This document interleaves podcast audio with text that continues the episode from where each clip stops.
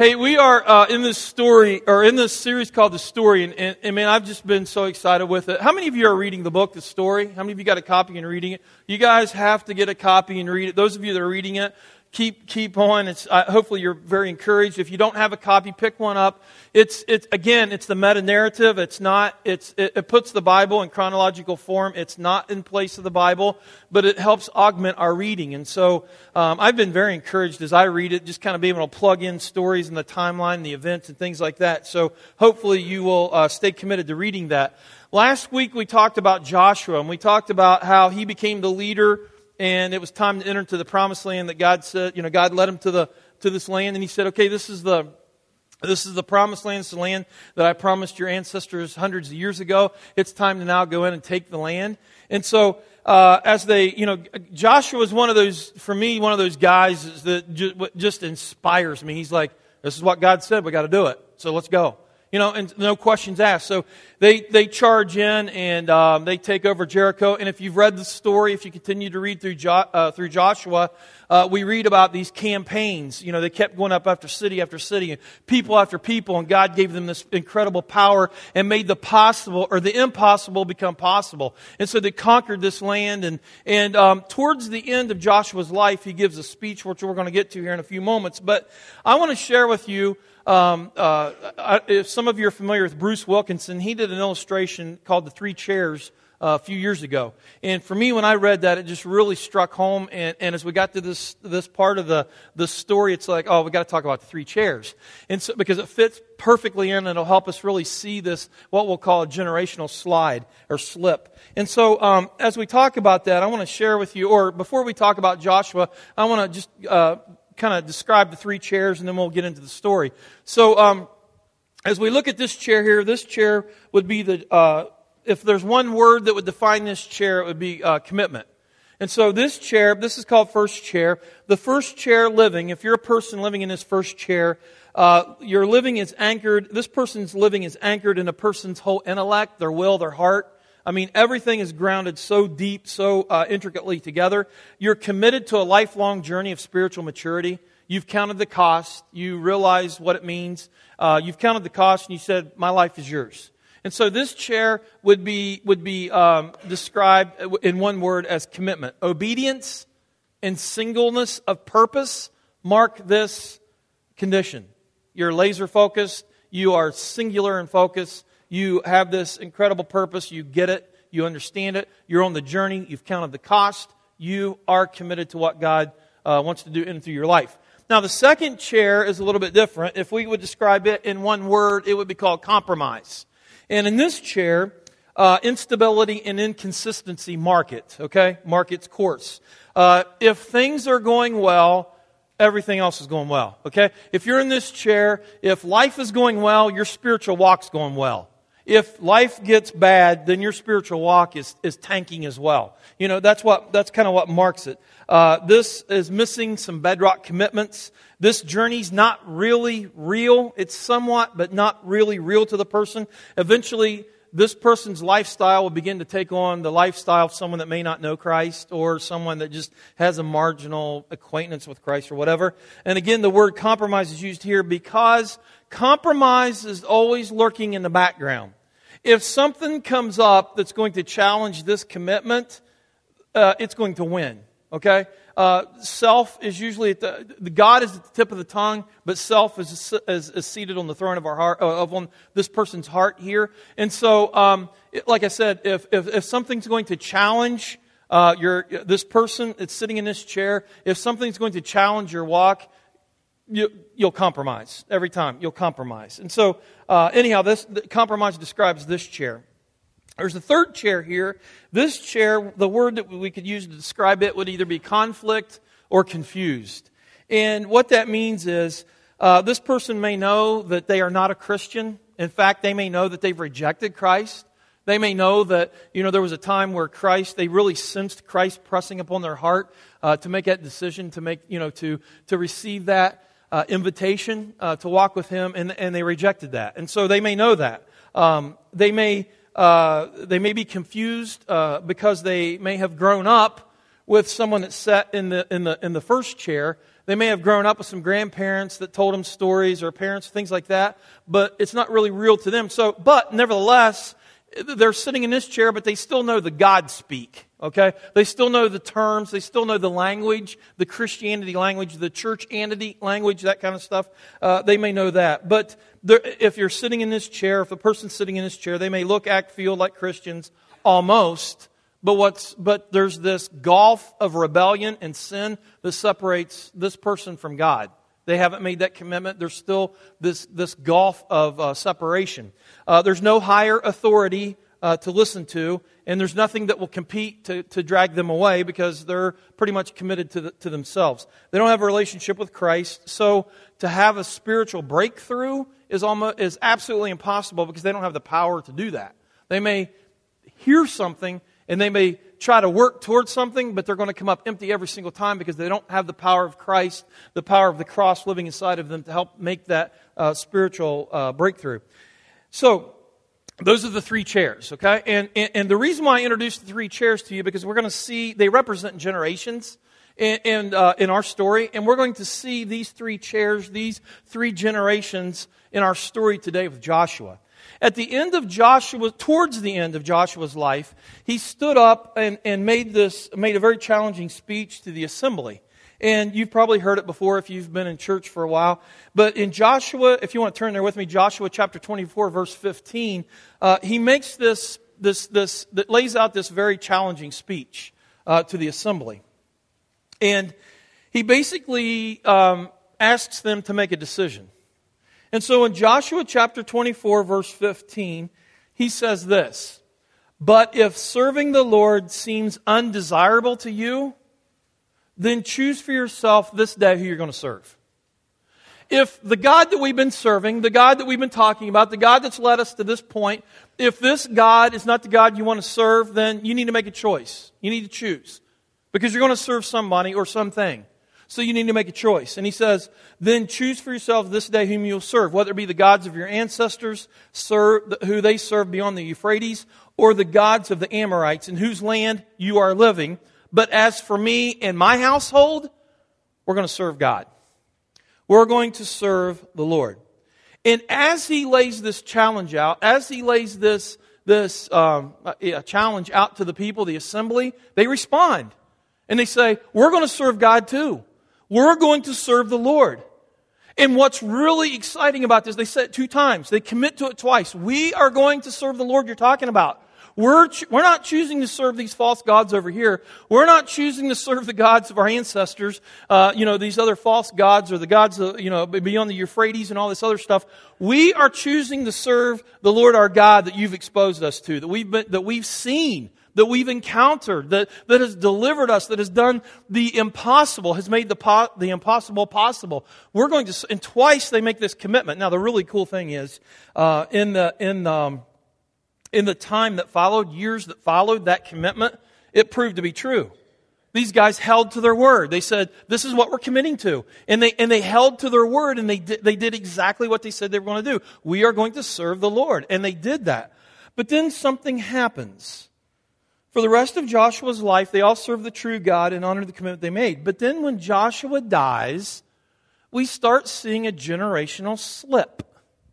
And so what it, it, we start seeing this, this next generation emerge that's, that, that pretty much serve God not fully, but serve God partially.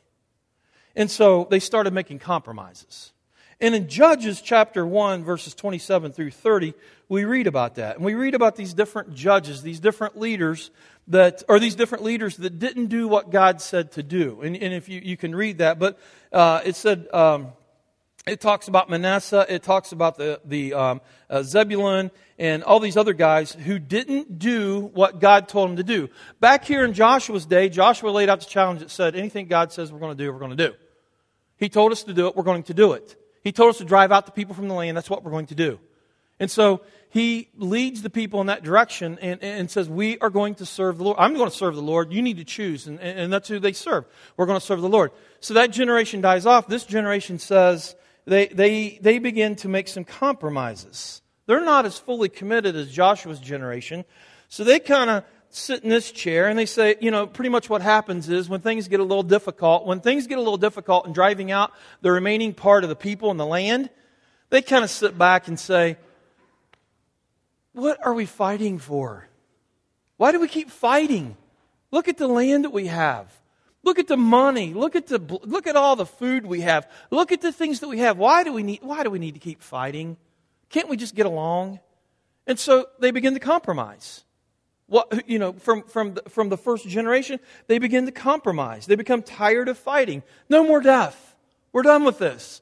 We're done with the bloodshed. No more death. There's plenty of money and food here. And so what happens is they begin to make friends with the pagan cultures around them, in which who God said need to drive them out. They not only begin to become friends with these people that God said you need to, you need to drive them out, they started intermarrying with these other cultures. Now, in this time, God absolutely hated that because what would happen is they, be, they would become friends, they would start intermarrying, and when they would start intermarrying, they would start taking on the gods of that culture. We are so blessed to have the Word of God, the Bible for us. We can look back on these things. We can look back and read on these things and say, that's probably not wise. God said not to do that, and they did it, and we see what happens. And so as we look back, we see the dangers of that. But it's that whole sense of sitting in his chair that says, is, does it really hurt to compromise a little bit? Does it really hurt? This generation said, absolutely it hurts. We don't compromise. We stay committed. We stay true to what God told us to do. This generation said, well, I, you know, we can compromise a little bit. So they ended up becoming friends and began intermarrying. And, and, and they, you know, basically asked the questions, after all, isn't this good? Living in sensible uh, compromise. Then the next generation comes after this one, and this is what you see right here. They didn't know anything about God. They didn't know anything about God. Because this generation compromised, this generation, it says in Judges chapter 2, verses 10 through 12 and verse 19, it says, After that whole generation had been gathered uh, to their ancestors, another generation grew up who neither knew the Lord or knew what he had done for Israel. How is that possible?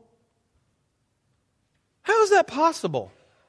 They didn't even know anything about God or what he had done for Israel. Then the Israel, and this is what we read. We go from, in the Bible, we go from the book of Joshua to the next book, which is Judges, which is, which, and we see this drastic generational slip. We see, we see people who, act, who follow God or are absolutely committed to following God to people that didn't even know God. And we see this motif running throughout the book of Judges. Judges. I mean, I say that, I've said that three, this is my third service to confuse Joshua and Judges. I'm getting Joshua, whatever. So I'm just going to throw that out there so we can get that out of the way, okay? So we go over here and we, and it says they, they, they said the Israelites did evil in the eyes of the Lord. That's the motif we see. Seven times we see this in the book of Judges. They forsook the Lord, the God of their ancestors who had brought them out of Egypt. They followed and worshiped various gods of the peoples, of the peoples around them. They aroused the Lord's anger. Seven times we read this in the book of Judges. And they did evil in the sight of the Lord. And they did evil in the sight of the Lord because they kept getting themselves into this, this downward spiral cycle. And what would happen is they would get, they would get themselves into this situation and they would, they would get into this spiral that they would begin to compromise all this other stuff and they would start worshiping other gods. God would raise up another nation to oppress them and to, and, and to essentially lay waste to them. And they, they would cry out, God save us, God save us. And so God would send a judge. Seven times this happens. God would send a judge. God would send a redeemer. God would send a savior and they would start following God again, and, and, and everything was good. And then it says in verse 19, but when the judge died, the people returned to the ways even more corrupt than those of their ancestors, following other gods and serving and worshiping them. They refused to give up their evil practices and their stubborn ways. Okay, here's where it relates to us, guys. We can look back at the Bible and we can see this, and we can say, what happened? How do you go from truly committed to, to following God in one generation and two generations next that, that they have no recollection of God whatsoever. How does that happen? That's something that I, that's the biggest, that's the question that we're going to answer today and how this relates to us and how this whole chair concept relates to us because I think that's how we can see uh, this, this generational slip uh, very clearly as we look at the chairs. Now, uh, 21st century living, this is where we're at. We got the chairs, okay? Chair one. This is someone someone that's sitting in this chair, actually, some, some people would say, well, that person's very religious. Now, the person sitting in this chair that's fully committed to God, that's the last thing they would describe it as. It's not described as religion. Religion is some man made concoction. What, how someone would describe God or their relationship with, with, with Jesus in this chair, they would say, This is like a conversation. It's like having a cup of coffee with God. I converse with Him. This, I have this intimate connection with God. We talk with one another, we enjoy each other's presence. It's intimate. I love, I love spending time with God. I love spending talking and listening with God. They never think of this whole concept of living as do's and don'ts, like some people do. Well, that's just about do's and don'ts. They don't look at it like that whatsoever. They don't look at any of this as sacred buildings or rituals or practices or anything like that. They look at it as like two friends hanging out together, enjoying each other's company. That's what this chair would look like. Someone that's truly committed to following Christ. Now, chair two, you got people that know a lot about God. You got people that can talk a lot about God. You got people sitting in this chair that can talk a lot about God. They can talk a lot about the Bible. They know a lot about what's going on in the Christian world. They can debate the end times uh, they can hang with the champions debating that kind of stuff. They can debate theology. They can debate all these things. I'm not saying that stuff is so much bad, but someone in this chair, that really describes their relationship with God. That's kind of the end, that's kind of the end all be all of it. They can debate. They might choose the word acquaintance with God versus relationship. Their prayers seem something like, and they're very thankful. They're, don't, don't get me wrong, they're very thankful for all the stuff that God has done for them. Oh, I'm thankful for what you've done, God. What you've done for me, what you've done for me. And, and their prayers can be more about helping them to succeed and, and keep their family safe and multiply their investments and bless this food. Amen. That's kind of their prayers, okay? And, and so um, they're going to church and being a Christian is something that you do. That's what you're supposed to do because that's the right thing to do. You see how it's a little bit more kind of sterile? It's not intimate it's, it's, it's a little bit more sterile. It's more about like what I, what, what I can, kind of can do. But at the end of the day, the relationship is more about them than it's about Christ. They're the ones that's really sitting on the throne of their hearts, not God. Now, chair three, this person has forgotten a lot about what their grandparents had taught them, right? They might have some, they might have some grandparents. They remember the stories, you know, that their grandparents that was sitting in the first chair taught them.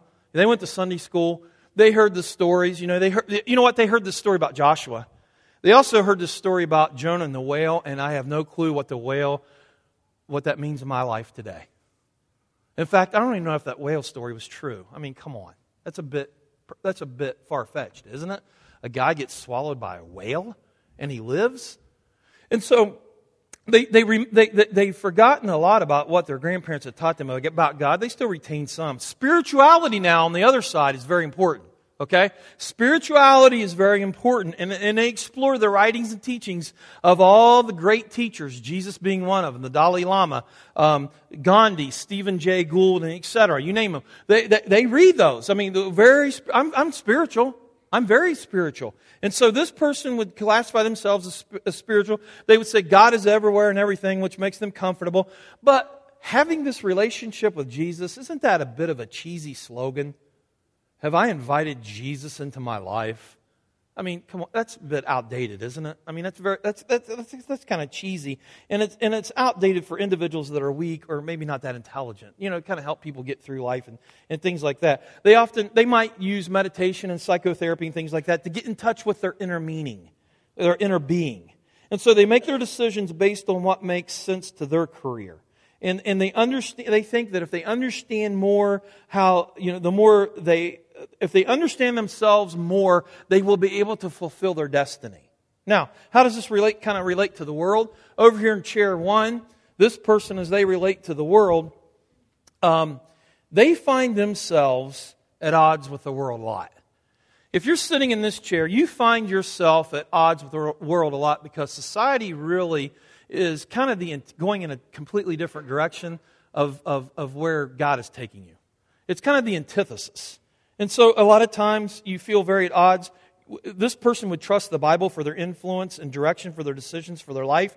They have complete and implicit trust in the confidence in Christ's wisdom for their life. So when they have something taking place in their life, they crack open the Bible and they say, You know what, God? I want you to uh, talk to me. I want you to share with me. I want you to guide and I want you to direct me on how I should make this decision within my life. This person will guard, guard what they watch the movies they watch. They'll guard maybe the music they listen to. They'll guard the way they dress or the way they relate to op- the opposite sex. All those kind of things. Uh, the good stewardship of their resources, all because of their examination of God's Word. They're not willing to compromise even when it seems unpopular. Even when it seems like I'm going to be ostracized at my workplace, or I'm going to be ostracized in the classroom, or I'm going to be ostracized in my neighborhood, or in my uh, whatever it is, whatever it is, my uh, you know town council meetings, where, how, where however I function, they they they are not willing to compromise, even when it seems unpopular or difficult or painful. They live by their convictions. Okay. Now, over in this chair, the way they relate to the world, they agree with chair one somewhat okay? But their views of the Bible is a little bit more, this is a social document, okay? The, the, the Bible is a good thing. It's something good. I get that. But it, it's, it's what best fits me, or it, actually, it's a social document that best fits the times for when it was written.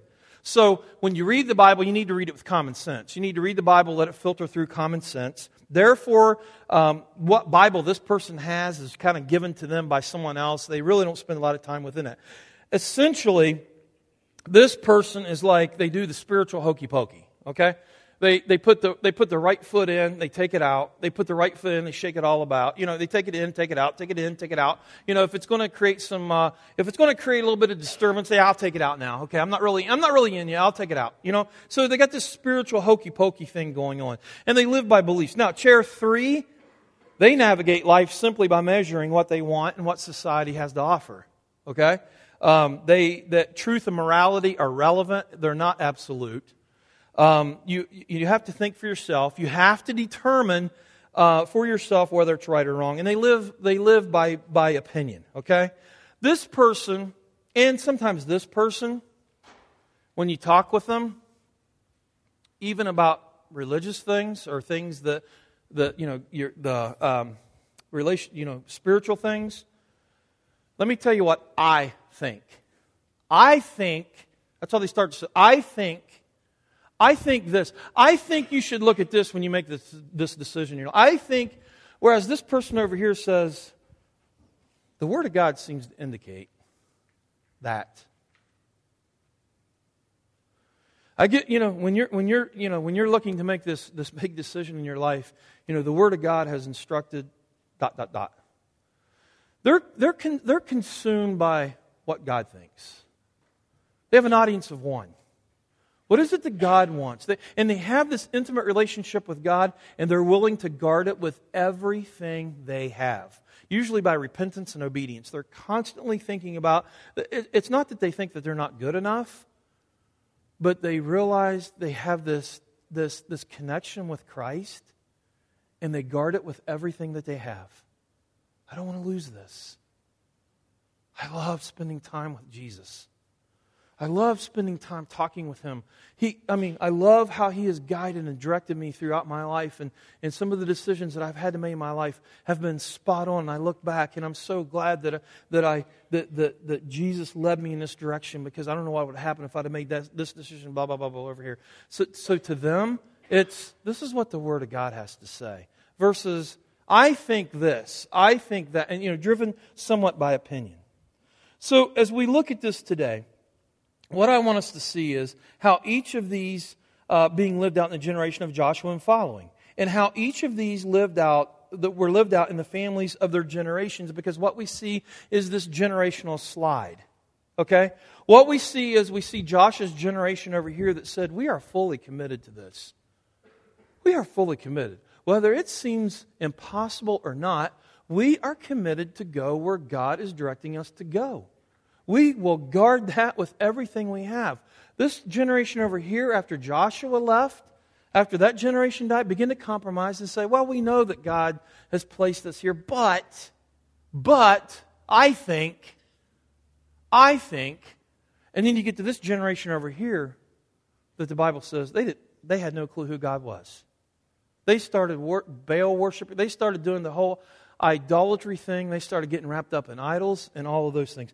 Guys, as we close here, I, I, want to ask you this question. What chair would you say that you're sitting in today? And this is between you. Only two people know this question. They answer this question, you and God. I don't know. Nor am I going to judge you. That's not my job. Thank God it's not my job. But truth, in the depths of the recesses of your heart, what chair, you, what chair would you say you're living in today? Would you say, I'm sold out? I've considered the cost, and I am absolutely sold out. I am sold out to where God wants to go in my life. I will seek Him. It's, it's what God wants to do. That is what I'm committed to doing.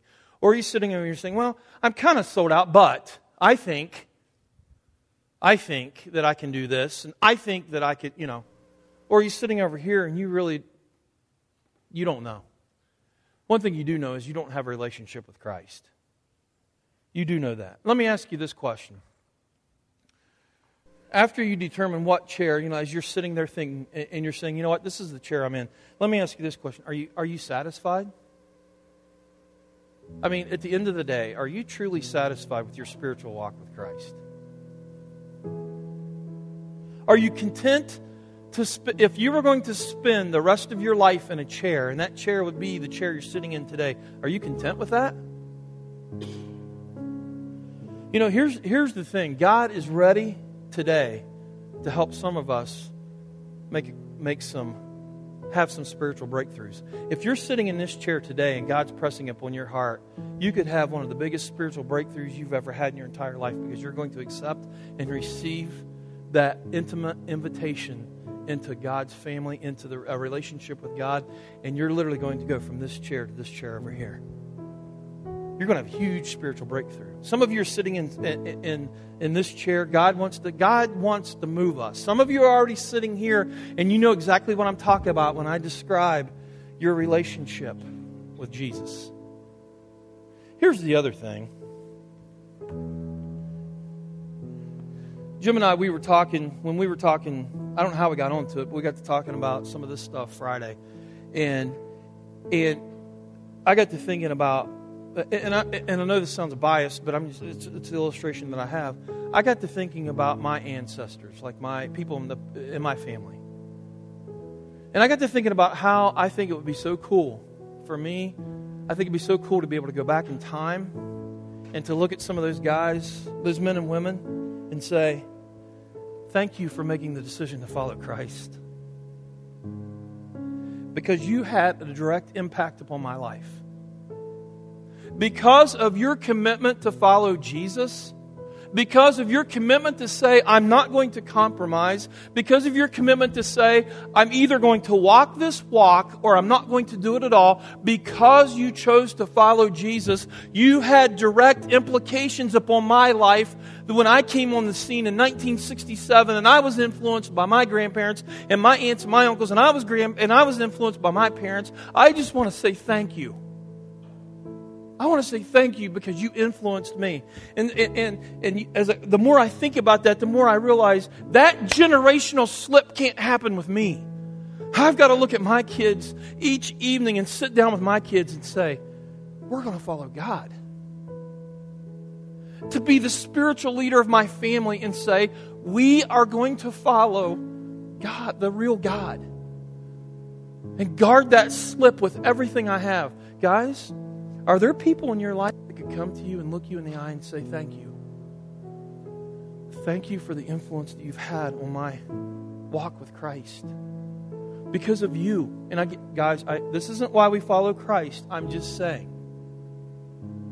You've guarded that generational slip, and someone's coming into your life and saying, Thank you.